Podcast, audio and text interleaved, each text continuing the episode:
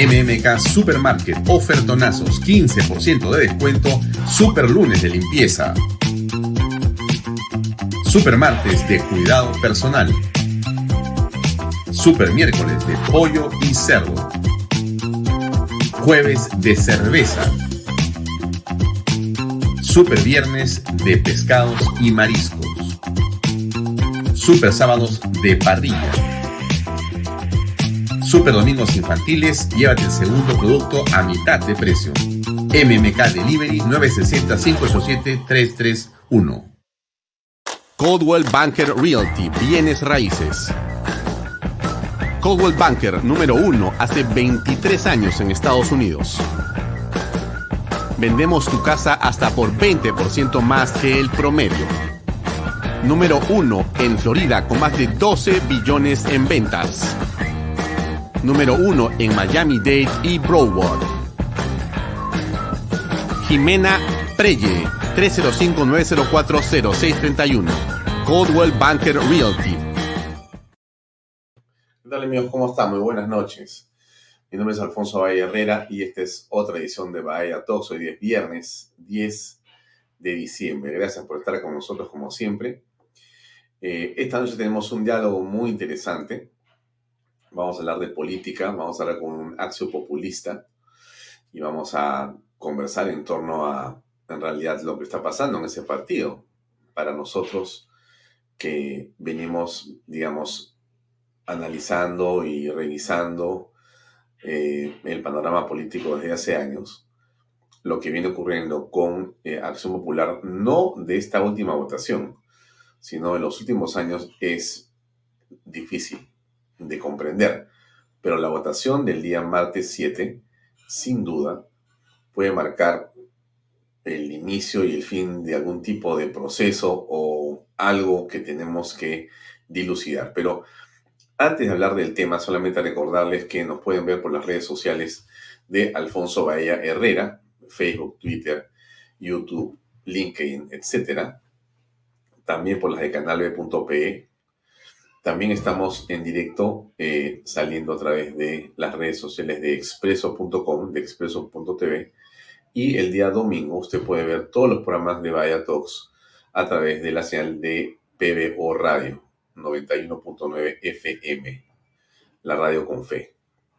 Y el día domingo tenemos, por si acaso no se olvide, a las eh, 8 y cuarto de la mañana, la misa con el padre Luis Gaspar. Y también tenemos a las 5 de la tarde la repetición de todos los clips del programa de la semana. Se pasan, no de programa, de todo lo que ha hecho eh, Canal B durante la semana, de todos los programas, los clips se pasan el día domingo a las 5 de la tarde. Bien, dicho esto, antes de dar paso a nuestro eh, invitado, eh, un tema importante, ¿no? Yo creo que el asunto de la transparencia para un gobierno es central. No es un asunto menor, no es algo que podemos eh, mirar, digamos, como un detalle sin importancia o que podemos discutir en cualquier momento. Creo que la transparencia, cuando se habla de gestión pública, debe ser el elemento más importante que siempre debe estar de manera transversal en toda la acción de una figura pública. Mucho más, por cierto, si esto se refiere al presidente de la República y a los ministros de Estado. Y por eso es que una de las eh, preguntas, uno de los requerimientos, uno de los temas centrales de eh, este pedido o esta solicitud o esta moción de vacancia por incapacidad moral que el Congreso quiso que se debatiera con razón y con respecto a Pedro Castillo, tenía al tema de la transparencia, de la comunicación con los medios, como elemento también a preguntar al presidente. Lo que hizo en la práctica mayoritariamente Acción Popular y Alianza para el Progreso fue decirle a los peruanos, no es importante las preguntas. El presidente no tiene que responder nada. Si no ha sido así, el presidente lo ha interpretado así. O sea, el presidente Pedro Castillo ha entendido que la votación del martes 7 significa usted no tiene que dar ninguna explicación en relación a las preguntas que el Congreso había planteado.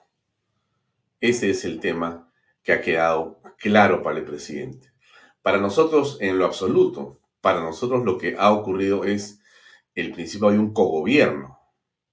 Lo que ha quedado claro para nosotros es que esto es la unión entre estos partidos, Acción Popular, al Progreso, el partido Somos Perú, Podemos y el Partido Morado con el gobierno de Perú Libre. O sea, estos partidos han quedado supeditados a la acción de Vladimir Cerrón, un hombre que tiene varios procesos, el último de los cuales pide 16 años de prisión para él. Él ya ha sido condenado y tiene, entre otras acusaciones, la de terrorismo y la de lavado de activos. Bueno, a ese hombre que ha entrado por la puerta grande del Palacio de Gobierno y que ha entrado por la alfombra más eh, sofisticada y respetuosa de nuestro Palacio de Gobierno, Pedro Castillo lo ha aceptado con sus 34 votos y se ha puesto a su disposición. El presidente de la República ha renunciado a sus fueros y se ha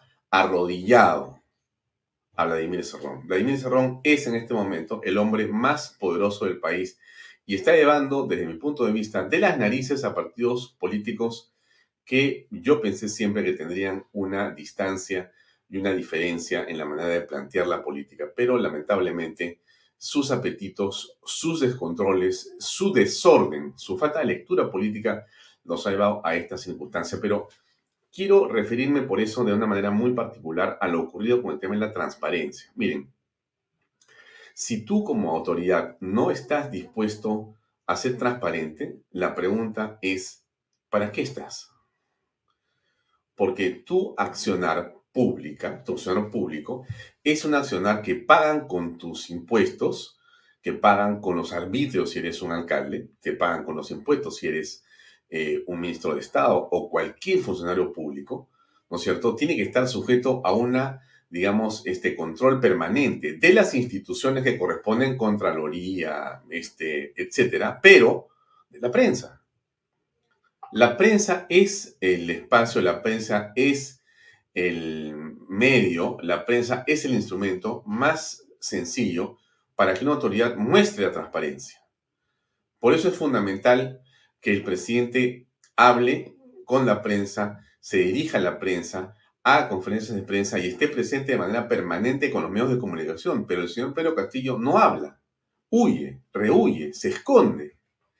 Y miren ustedes, el día de hoy, el diario de Comercio, en Lima, Perú, eh, publica varias cosas que son muy importantes comentar muy rápidamente.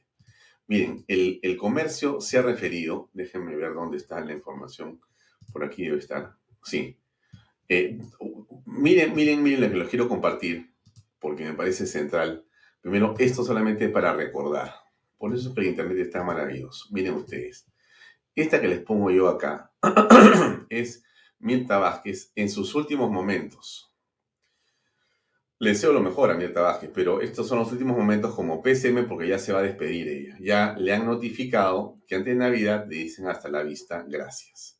Pero esto es lo importante. Ella decía, el primero de diciembre, Pedro Castillo hará pública lista de personas con las que se reunió en Breña.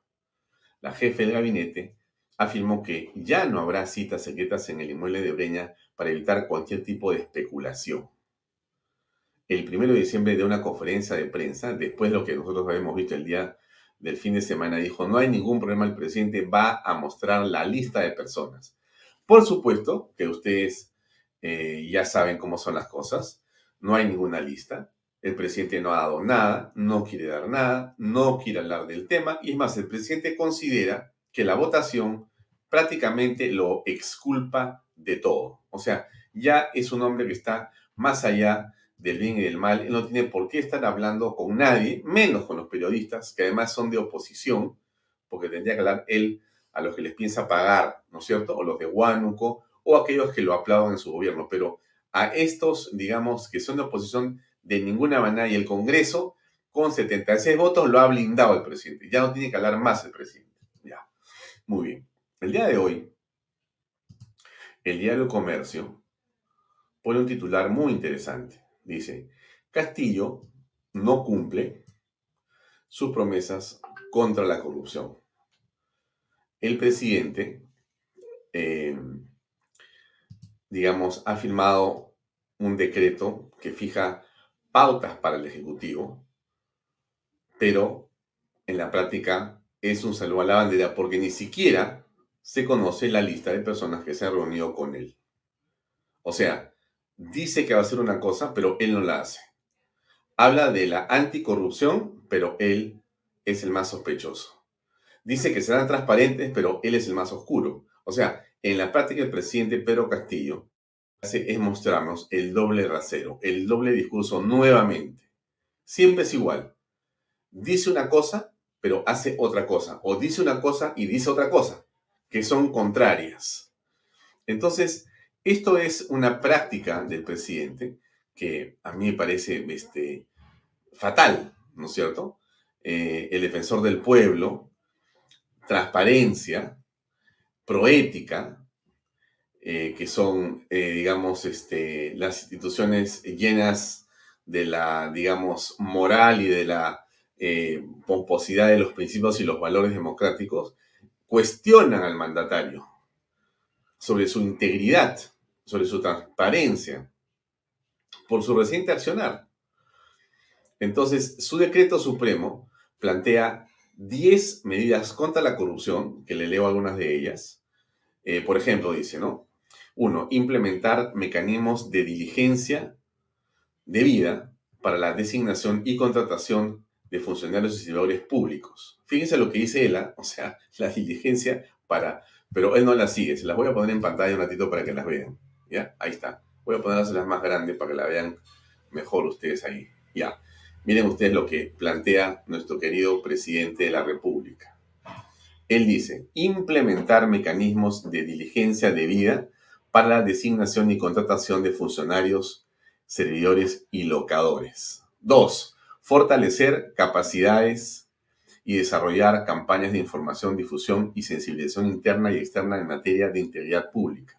Tres, asegurar la implementación de registro estándares estándar de visitas en línea. Cuatro, asegurar el cumplimiento estricto de normas para prevenir y gestionar posibles conflictos de intereses. Cinco, implementar registro de solicitudes de atención a audiencias de gestiones de intereses. Seis, identificar riesgos que afectan la integridad pública.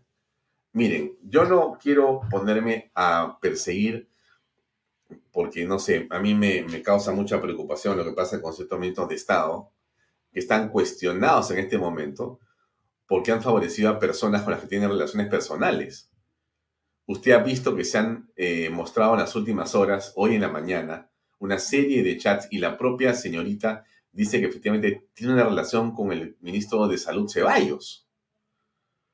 O sea, con esto, ¿qué le quiero decir? Le quiero decir que, miren lo que dice acá, ¿no? Seis, identificar riesgos que afectan la integridad pública. Y lo tiene como ministro Ceballos. O sea, eh, no quiero seguir leyendo porque creo que ya es este, eh, bastante eh, inútil la lectura de estos temas. El presidente sigue tratando de decir que es de una manera y en la práctica él es de otra manera. O sea, el presidente es el primer vulnerador de las propias normas. El presidente de la República no es transparente. El presidente de la República no está ayudando a que la gente, digamos, pueda dejar de sospechar de él. Y con el Congreso que lo avala, estamos frente realmente a una situación incomprensible, insostenible, inaceptable. La democracia no puede tener a personas que están escondidas y que están más allá de la ley. El presidente y sus ministros están más allá de la ley. El ministro de Economía con sus familiares, el ministro de Justicia con sus familiares, el ministro de Salud con relaciones personales que favorecen a esas personas en negocios. Todo eso ocurre en Palacio de Gobierno, en el Consejo de Ministros, con el presidente la señora ministra de la Mujer contratando a las personas que trabajan en su ONG o con ella.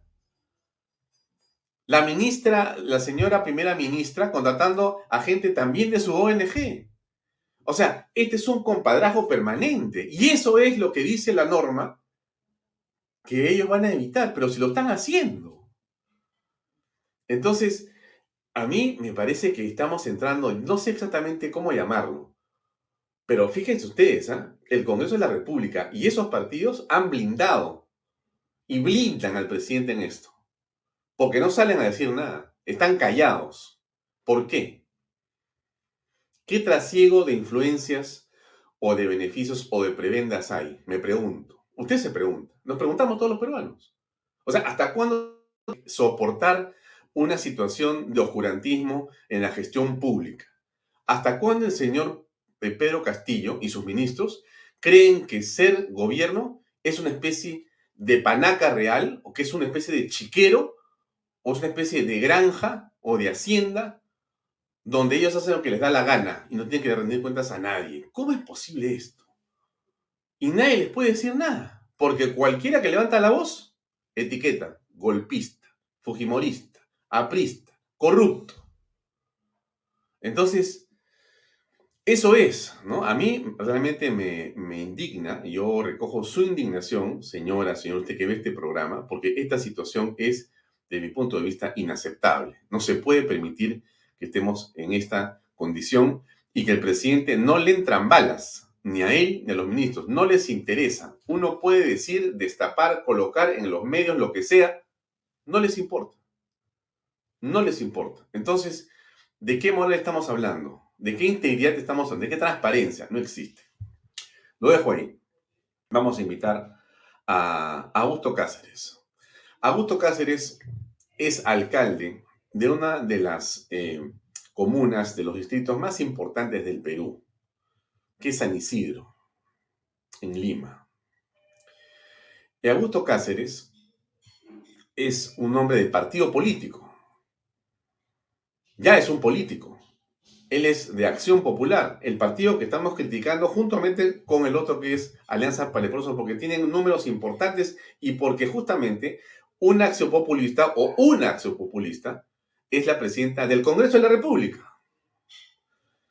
Entonces, queremos conversar con él de política el día de hoy. No vamos a conversar necesariamente de San Isidro, sino de política. A ver, ¿qué cosa es lo que nos puede comentar eh, este líder de Acción Popular? Vamos a invitarlo a pasar, que está conectado con nosotros. ¿Qué tal, Augusto? ¿Cómo estás? ¿Qué tal, Alfonso? ¿Cómo estás? Un fuerte abrazo, un saludo y un cariño muy grande para todos tus televidentes. Aquí estoy Gracias. Ahí... A, tus órdenes, como siempre. Sí, ahí veo que has puesto Poder Popular, el nombre de tu programa aquí en Canal B. Sí, sí, Alfonso. Mira, yo recojo mucho lo que tú acabas de decir. Esta eh, concatenación de hechos que vienen desde el 28 de julio del, de este año, o sea, hace algo así de 130 y tantos días, 135, 36 días, en el cual hemos eh, vivido un, proceso que pareciera que ya estamos en el cuarto año de gobierno, o sea, en 135 días o cuatro meses, pareciera que ya estamos en el cuarto año de gobierno. Por el desgaste tan grande que tiene este gobierno. Y estoy hablando de todo el gobierno. Yo no estoy hablando solamente del Ejecutivo, que quizás es el que arrastra, es el que jala la locomotora del desgaste, pero también de, en la parte del Congreso. En el Congreso también hay un desgaste muy grande porque el Congreso no está actuando de acuerdo a sus competencias. Pero más allá de ello, Alfonso, yo creo que en el Ejecutivo, básicamente, ya se conformó una alianza de, por la impunidad, la inmoralidad y totalmente antidemocrática. Este proceso que seguramente se va a evidenciar cuando se nombre el próximo gabinete. Algunos dicen que será el 23, el 22, eso ya no importa, pero el próximo gabinete, que puede ser el próximo año, que seguramente ya están los eh, involucrados en esta alianza, eh, concertando quiénes van a ser sus ministros para darle rostro a este proceso o a quienes ellos apoyarán para decir después que no lo apoyan, porque así sucede cuando tenemos un gobierno, está totalmente en la prehistoria. No estamos en un gobierno que más parece un gobierno feudal que un gobierno democrático. Y que en este proceso de, de descomposición nos están arrastrando a todos los peruanos. están arrastrando a todos aquellos que en estos últimos cinco años, porque la verdad, mi querido Alfonso, estos cinco años son unos cinco años terribles para lo que es construcción de ciudadanía, para el proceso democrático del país y para poder hacer que las, eh, las voluntades ciudadanas se reflejen en las elecciones, es decir, que lo que todos queremos en el Perú, prosperidad, paz, armonía y, por supuesto, democracia, pero democracia en el buen sentido de la palabra. Aquí se entiende el tema de que democracia es cada cinco años vas a ir a votar. Y si te equivocaste, pues pena, pues no hay problema.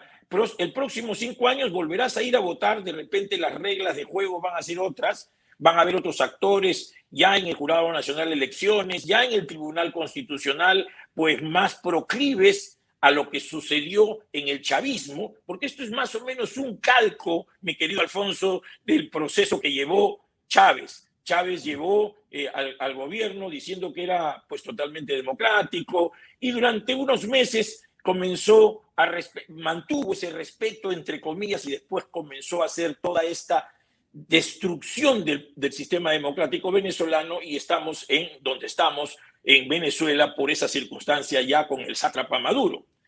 Entonces, este gobierno que tenemos ahora, nuestro, es un gobierno que viene con un proyecto. Este proyecto que viene está en el plan de gobierno de Perú Libre, no se olviden de eso.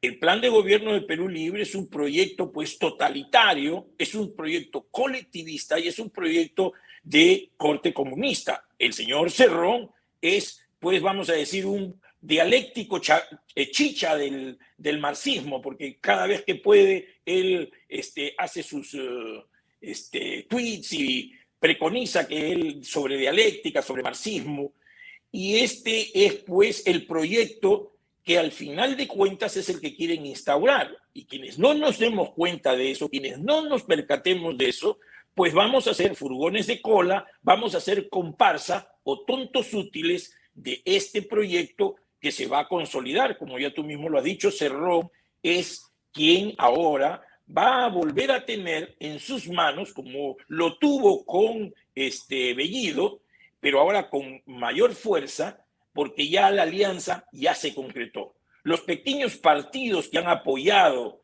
esta alianza desde el principio, porque son totalmente serviles a este tipo de gobiernos como somos Somos Perú, el Partido Morado, Juntos por el Perú, que son parte de este, de este proceso de descomposición de los valores democráticos, pues están en el mismo camino. Eh, los otros partidos, partidos como este, eh, el, partido APP y el partido Podemos Perú, que tienen intereses eh, de los dueños del partido, porque vamos a, hablar claro, Alianza para el Progreso y Podemos Perú tienen dueños, son partidos con dueños, y son estos, pues, este, dueños de universidades eh, que manejan estas, estos partidos a los intereses de los dueños de los partidos y las universidades.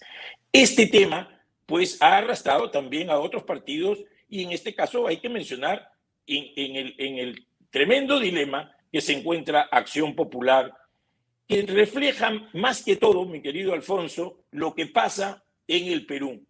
Acción Popular es un reflejo de la tremenda este desconcierto que existe dentro del Perú. Acción Popular refleja ese mismo desconcierto y hoy por hoy estamos inmersos en un proceso en el cual tenemos y estamos en Acción Popular trabajando para la formación política, para seguir el ejemplo de Fernando Belaúnde Terry, que por supuesto no jamás hubiera permitido que estas cosas sucedan. Pero estamos en un proceso de formación política para dejar de lado este desconcierto, porque estos hombres desconcertados, desubicados que hoy manejan el partido, ya sea fácticamente, porque estamos en un proceso poco difícil postelectoral, hay unos que manejan el partido fácticamente y hay otros que habiendo ganado las elecciones todavía no adquieren la legitimidad.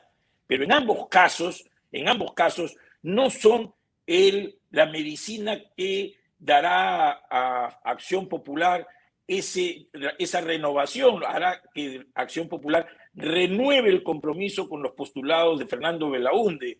Si no, serán todavía parte del problema que tendremos que seguir trabajando dentro de Acción Popular. Así que yo veo este panorama muy difícil, esta alianza ya antidemocrática, totalmente inmoral.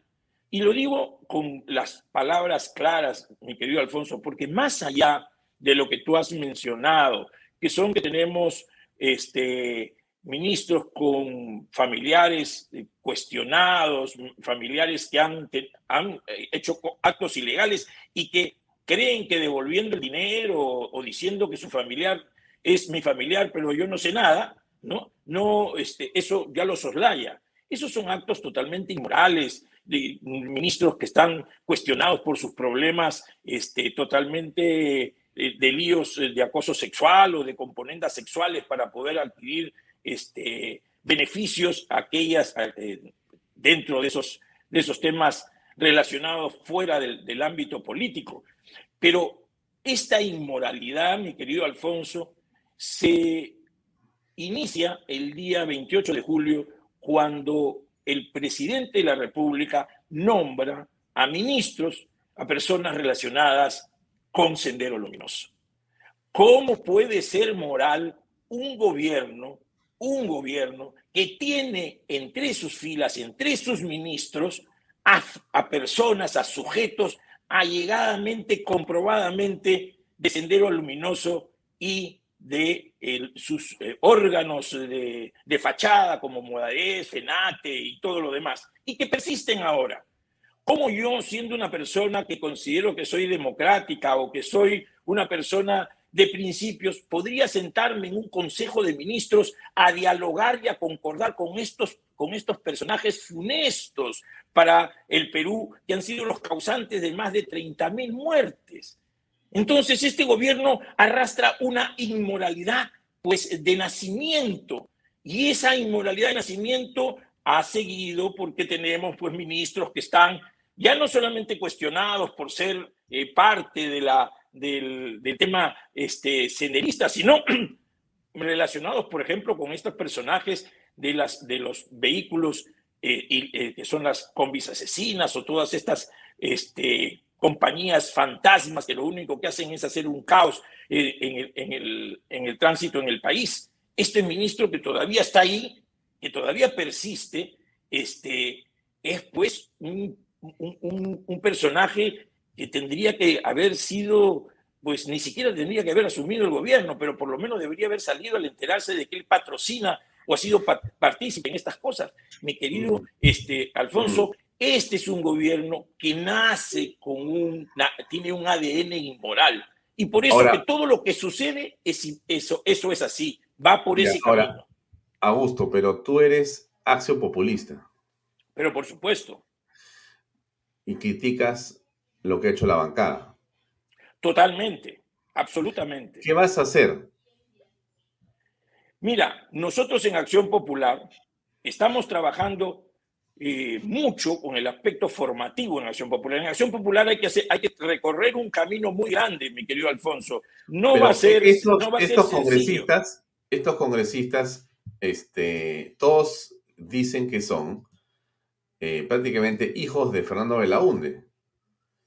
Mesías Guevara dice que él representa los postulados y pensamientos de el señor Fernando Belaunde. Lo dice también Johnny Lescano. O sea, todos son, insisto, hijos políticos de Fernando Belaunde. O sea, tienen y han bebido y según ellos son los herederos políticos. Entonces, no, no, no llevo a entender en realidad, este es para mí un caos absoluto, pero no es un caos tú, dices muy bien una frase política, dices, lo que pasa en Acción Popular es el reflejo de lo que pasa en el país. Perdóname, los partidos políticos están para orientar, para guiar, para gobernar, no para reflejar el caos del país. Al contrario, son comunidades que estudian, que se preocupan, que lo que tú has dicho, se forman para proponer salidas. Pero lo que ha hecho el gabinete voy a poner este, la votación. Acción Popular ha votado 14 en contra de que la gente sepa qué hace Pedro Castillo durante 120 días. Solamente eh, la señora este, Mari Carmen Alba, de los 15 ella se abstuvo porque es presidenta del Congreso, pero los 14 han avalado este gobierno del que estamos hablando. Y tú eres populista, o sea que tu partido está en la jugada con el gobierno. ¿Cómo explicas eso? Claro, Alfonso. Y yo te digo con, meridiana claridad que ese es un profundo error, una falta total de visión de estos este, eh, correligionarios. Eh, han cometido un error que es un error que viene arrastrando el partido desde un poco de tiempo atrás. Y es un error que significa no haber podido elegir a nuestras autoridades. Mm. Y este proceso de hace cinco años todavía está en, forma complicada para poder definir quiénes son los dirigentes eh, nacionales, porque hay unas impugnaciones. Pero este es el reflejo de una total falta de formación política. Es decir, en Acción Popular hemos eh, dejado, y este es un error en la cual por supuesto todos tenemos que responsabilizarnos. ¿Son, tus amigos los congresistas? Pero claro, por supuesto, yo los conozco a los congresistas y, he dialogado con ellos. ¿Cómo explicas bueno, eso? Bueno, los, los congresistas están siguiendo un proceso en el cual ellos ahora son, pues, este, Em, no tienen mandato imperativo. O sea, ellos ahora están actuando de acuerdo a lo que ellos piensan que deben hacer. Pero lo que piensan que deben hacer no es lo que deberían hacer. Y te lo digo precisamente porque la falta de formación política ha hecho que estas personas ahora todos se sientan hijos de, acción, de Fernando Belaúnde Terry. Y estoy seguro que Fernando Belaúnde Terry no los firmaría a ninguno de ellos como hijos. ¿Por qué? Porque Acción Popular tiene doctrina, tiene ideario y tiene el ejemplo de Fernando Belaunde. Tú no puedes decir que eres, eres eh, seguidor de Fernando Belaunde si no sigues su ejemplo de vida, si no sigues sus acciones cuando él fue en el, estuvo en el gobierno, si no te remites a lo que él hizo para actuar tú cuando estás en el gobierno. En ese camino es lo que tenemos que hacer todos los accionpopulistas. Es decir, haz lo que yo digo y haz lo que yo hago. Tenemos que ser, eh, construir un partido en esa forma. Y en ese trabajo estamos inmersos. Bien. Está con nosotros eh, para agregar la conversación, estimado Augusto y amigos de Vaya Talks. Está con nosotros ya conectado el economista Miguel Santillana, conocido eh, en el mundo corporativo como el oso Santillana, un profesional de primer nivel, un consultor eh, ampliamente demandado, entre otras, digamos, cosas por eh, la gente que está vinculada a la minería formal. Entonces, es interesante escuchar a Miguel Santillana porque lo que está pasando en el país es un reflejo del desgobierno que lamentablemente Acción Popular ha permitido, dándole confianza dos veces a este gabinete, tanto al de Bellido antiminero número uno, como a Mirta Vázquez, la campeona de los antimineros, con el famoso cuento de la gobernabilidad, ¿no es cierto?, nos han sepultado. Y han sepultado a las comunidades de Fuerabamba, las de eh, em, las que están pegaditos, se llaman, no me acuerdo el nombre, Chalhuahuancho, eh, lo sabe Miguel. Ya, pero están ahí y están reclamando, son eh, ingentes cantidades de personas que en esta discusión, Chalhuahuacho, en esta discusión que tiene la minera de Bambas con Chumbivilcas, están muertos. Porque Chumbivilcas a 200 kilómetros quieren que lo traten como que estuvieran al costado. Y la señora Mirta Vázquez, cuya confianza ha sido dada por Acción Popular, ha complicado todo con su gente. Ya. Esto que digo yo es una exageración. Vamos a permitirle a Augusto que Miguel nos dé su opinión, por favor. Miguel, ¿cómo estás? Buenas noches. Buenas noches, muy agradecido por la invitación. Eh, debo confesar que mi padre es uno de los fundadores de Acción Popular, eh, partido que yo nunca he pertenecido, pero mi padre sí lo fundó eh, con el doctor Arias Estela. Claro. a ver, tema minero. la señora Mirta Vázquez ha firmado un acta que para el 15 de diciembre, vale decir, la próxima semana, tiene que cerrar las cuatro minas. Eso lo firmó con el señor Che Bernaola Torres, jefe del Comité de Lucha de Parinacochas. Entonces, para ellos, no importa que, el Estado haya reculado y, y, haya concertado con la Sociedad Nacional de Minería que no van a cerrar estos asentamientos mineros, pero para la población del sur de Ayacucho sí se tiene que hacer de todas maneras. Es un error que lo que dice la izquierda es que se criminaliza la protesta. Tú y yo sabemos que lo que hacen son actos delincuenciales, porque tú no puedes ir a la zona del sur de Ayacucho a pedirle disculpas a quienes han quemado un asentamiento minero. Eso es un absurdo. Y por otro lado, si tú, si tú condonas y apruebas eso, también tienes que condonar y aceptar lo que está sucediendo en el corredor minero que te recuerdo, el corredor minero tiene 14 proyectos para ser realizados. Sea, no solamente es la explotación de las bambas, Hat Bay y Antapacay. Son 14 nuevas inversiones que podrían darse en ese corredor minero. Y, por otro lado, este, un país que da confianza tendría cuatro nuevos proyectos mineros que te puedo referir. Los Chancas por 2.600 millones de dólares, Safranal por 1.300, Chalcobamba, primera fase, por 2.000 millones. Entonces es totalmente un absurdo lo que está haciendo este gobierno con la minería. Y también me parece pésimo que como sociedad hayamos aceptado estos dos gabinetes a sabiendas que se ha concertado con gente ligada a Sendero Luminoso. Sí, el sindicato de las Bambas acusa al gobierno de inoperante y anuncia marchas. Están en Lima. Así es, un pichín. Pero es lógico, el gobierno asusa el cierre y el bloqueo de carreteras. Fíjate, es una locura en la que estamos. Ellos viven, evidentemente, de darle servicios a la minería formal. Y, y, el gobierno ha dicho ayer, a través de Pedro Franque, en una increíble responsabilidad, que lo que tienen que hacer más bien es aumentarle más impuestos a la minería. ¿Y por qué razón? Porque han ganado mucha plata, dice. No han ganado, como ha subido el precio, entonces han ganado mucho. Me tienen que dar más, me tienen que dar más. Alfonso, Alfonso, eso es lo que se llama windfall taxes. ¿ok? Cuando tienes ganancias extraordinarias. Pero eso ya fue negociado en el gobierno de Yantumala. Por eso la minería en promedio tiene un 47% de impuestos. O sea, no solamente impuestos a la renta, sino regalías y otros ingresos que tiene el Estado peruano por las operaciones mineras. Entonces, darle facultades para que este gobierno quiera sacarle una mayor tajada a la minería haría que la minería peruana no sea competitiva. Sí.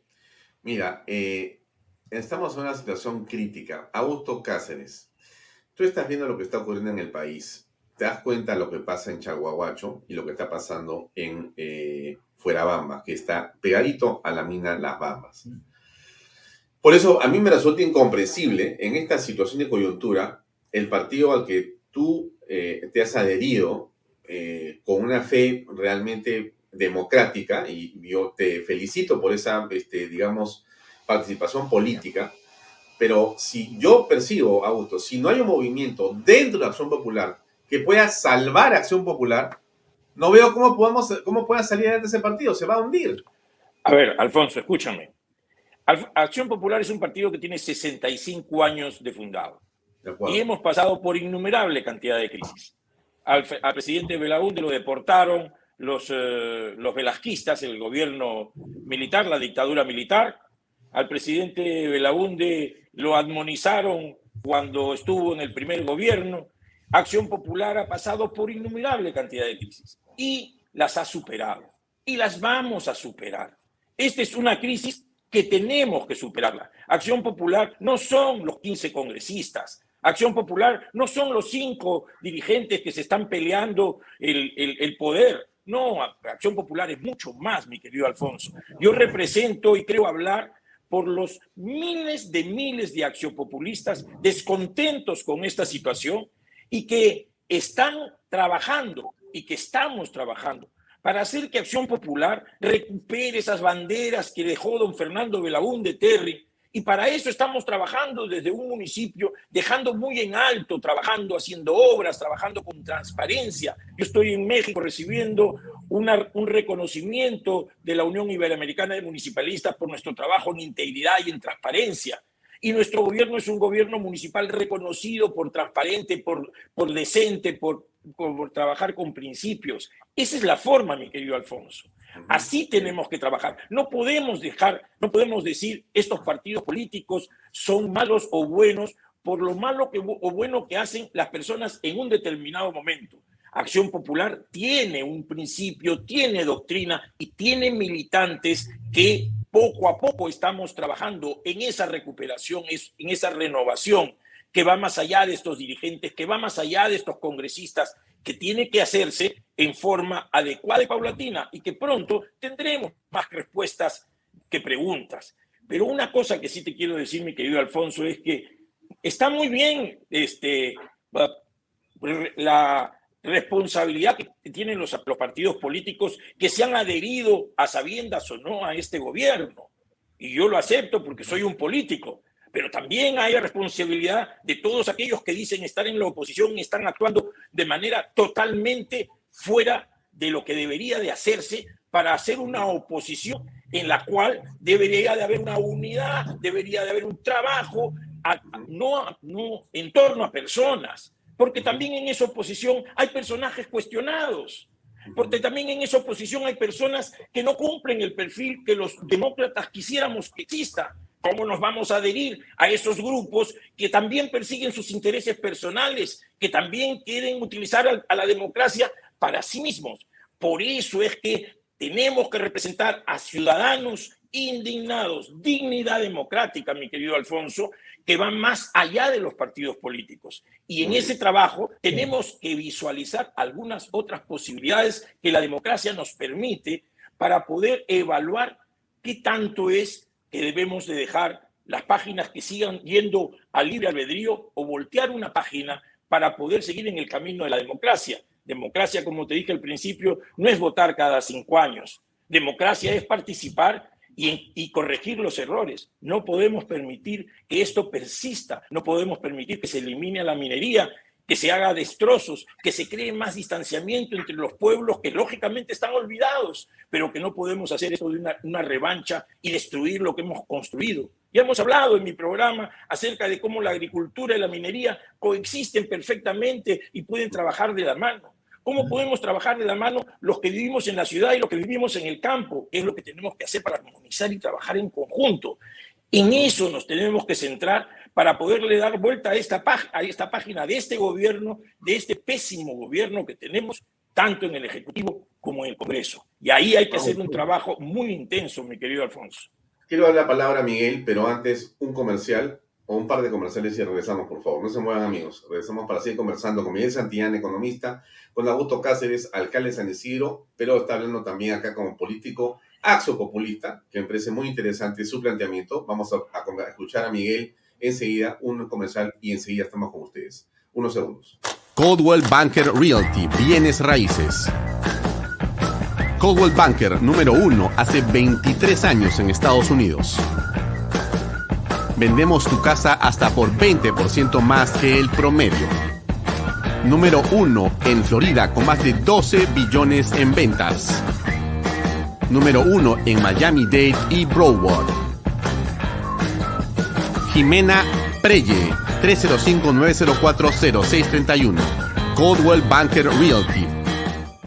MMK Supermarket, ofertonazos, 15% de descuento, super lunes de limpieza. Super martes de cuidado personal. Super miércoles de pollo y cerdo. Jueves de cerveza Super Viernes de pescados y mariscos. Super Sábados de parrilla. Super Domingos infantiles, llévate el segundo producto a mitad de precio. MMK Delivery 960-587-331. Bien amigos, decía Augusto Cáceres que reconociendo que hay problemas en acción popular y que esos están seguramente en camino de ser superados, también puntualiza y apunta a los problemas de la oposición, donde dice también que existen problemas de diversos tipos y también intereses que son de todo tipo. ¿Qué piensas al respecto, Miguel Santiana? Mira, yo creo que hay un problema dentro de Acción Popular porque hasta ahora eh, yo me acuerdo que lo que decían es el Perú como doctrina y tenían siempre estas frases gaseosas y que, que recuerde, eh, hubo un intento en los 60 de escribir la doctrina de Acción Popular, si mal no recuerdo, y de ahí nunca más Acción Popular no se sabe qué cosa es, no se ha definido. Es por eso que puedes entrar a la, izquierda, que tienes al Escano y al presidente regional de Cajamarca, o al otro extremo, al señor Diez Canseco y al señor eh, Barrenechea. Entonces, ese para mí es el problema de Acción Popular, es que no, nunca se ha definido qué cosa es. O sea, si bueno, bueno, si, me, si me permites, este, Alfonso. Como doctrina, eso es demasiado gaseoso, nunca se han definido. Sí, Augusto, por favor. Sí, si me permites, yo lamento mucho que el papá del señor Santillana no le haya, ya siendo populista, no le haya transmitido lo que es el Perú como doctrina.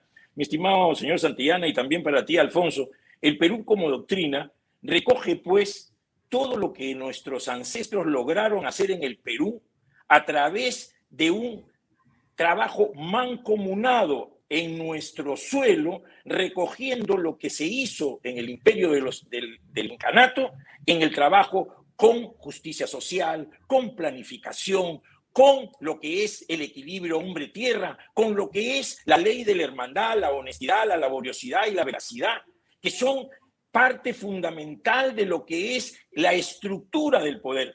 Es ahí donde está, en nuestro propio suelo, en nuestras propias culturas, es reconocer a nuestras culturas ancestrales como parte del camino que tenemos que hacer para formar un mejor Perú.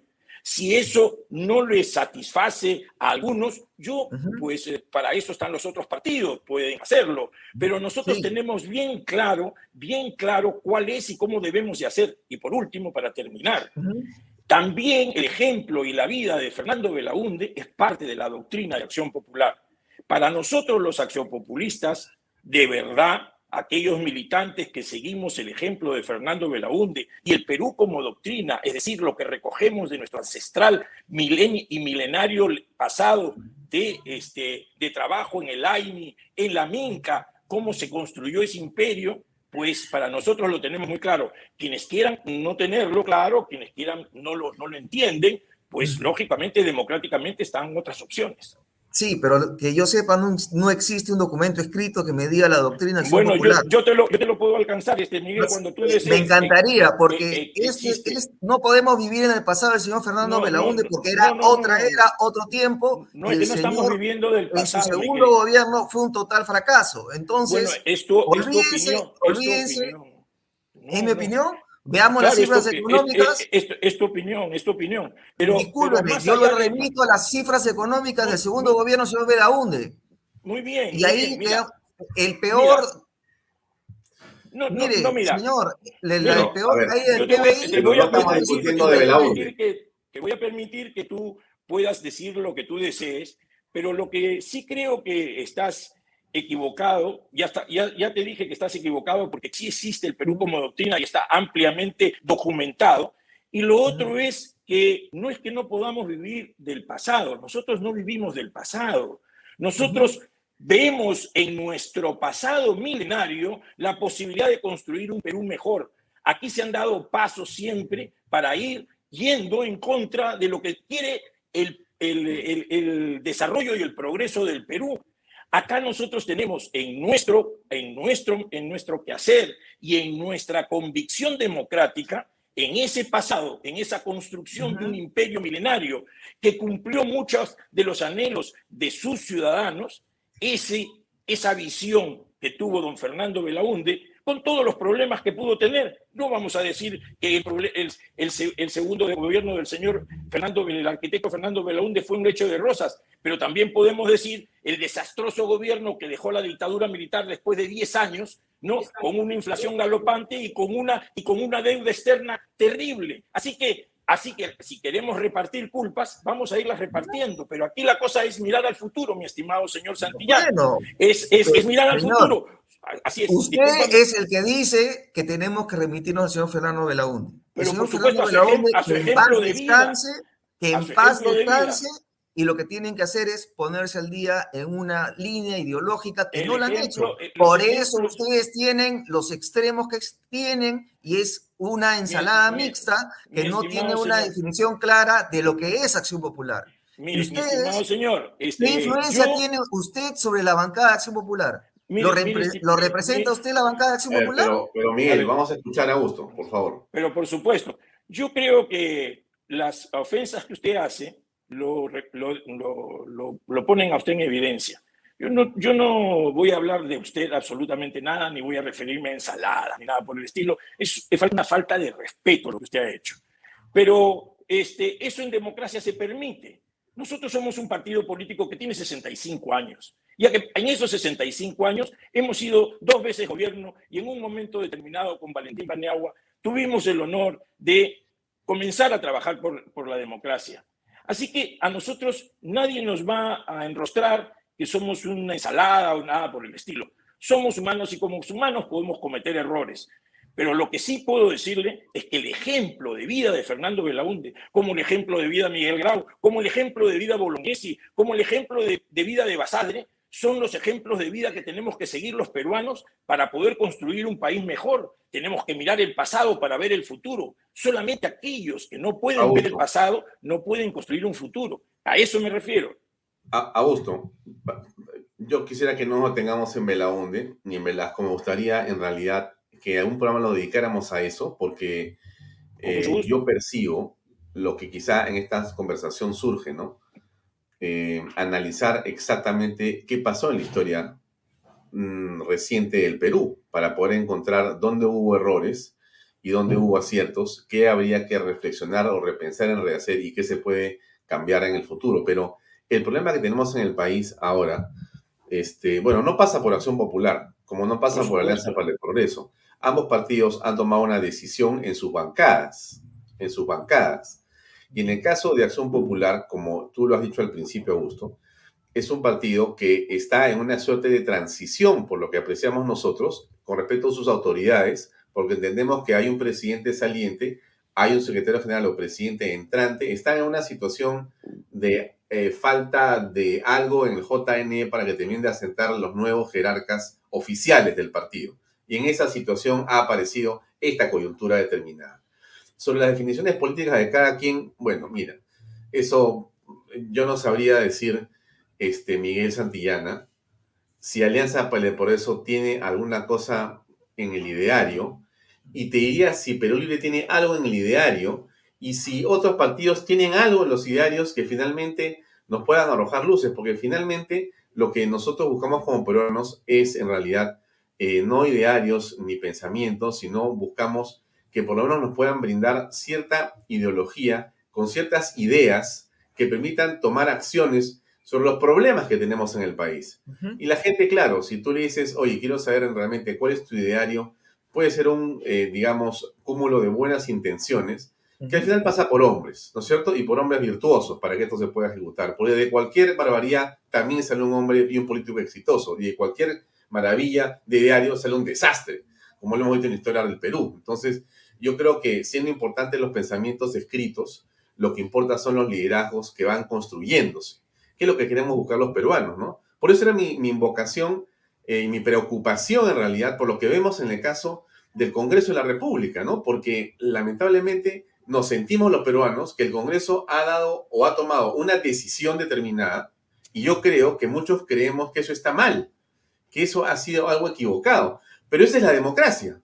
O sea, podemos estar totalmente en desacuerdo, pero ha sido dentro de los cánones constitucionales y republicanos. Diríamos, mala suerte. Se perdió la votación por la discusión de la vacancia. Quizá haya otra discusión en las próximas semanas o meses, pero esta se perdió por votación y votación democrática.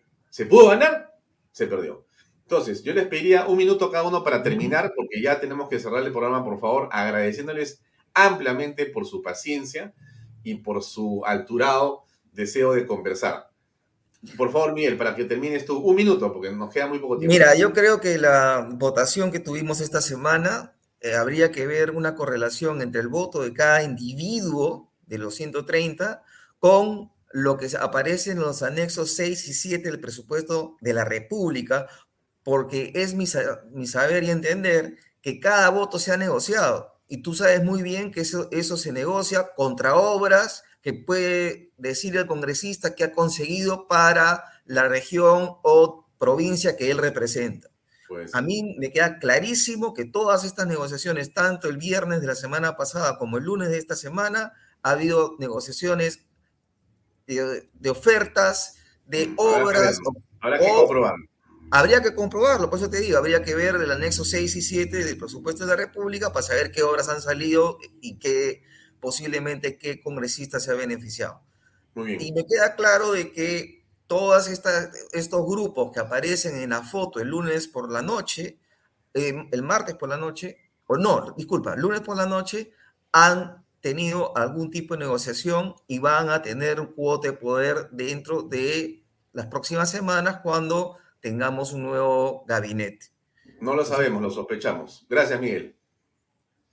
Eh, Augusto, por favor, tus palabras finales. Gracias, Alfonso. Yo me quiero dirigir aquí a todos los ciudadanos democráticos, aquellos que estamos indignados con el proceder de unos y de otros, tanto de los que atacan a Castillo como los que lo defienden a Castillo, aquellos que no nos sentimos identificados con esa oposición que hoy manifiesta estar del lado de la democracia. Existimos ciudadanos democráticos que creemos que hay un nuevo camino que construir en el Perú que no debe estar ni con unos ni con otros, pero que debe ser principista, que debe defender los valores democráticos, que debe defender la libertad, que debe seguir el ejemplo de los hombres que hicieron este país, de los hombres que forjaron esta patria, de aquellos que desde Unanue, San Martín y todos ellos han hecho del Perú un país en el cual vivimos y al cual amamos. A esos ciudadanos yo me, me dirijo con indignación democrática, pero también con esperanza y con, la posibilidad de hacer una nueva posición, una nueva posición vigilante contra este gobierno, que es un gobierno de un proyecto totalitario, un proyecto colectivista, que lo que quiere es instaurar un gobierno como el chavista, aquel que Maduro, para cual Maduro, un gobierno para cual Maduro es un demócrata. Un gobierno para cual Evo Morales es un demócrata. Un gobierno que no puede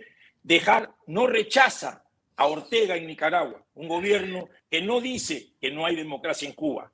Un gobierno de ese tipo es un gobierno el cual nosotros lo rechazamos y queremos construir un gobierno que sí podamos hacer las cosas con democracia y para hacer que el Perú vaya por el camino de la prosperidad y sobre todo de las libertades. En ese camino habemos muchos ciudadanos y a esos ciudadanos me dirijo, mi querido este, Alfonso, para trabajar juntos por este nuevo país, ese nuevo país que queremos que, sea, que exista en nuestra patria. Gracias, gracias. Muchas gracias, Augusto. Un gran abrazo. Miguel, un gran abrazo a los dos. Gracias por acompañarnos.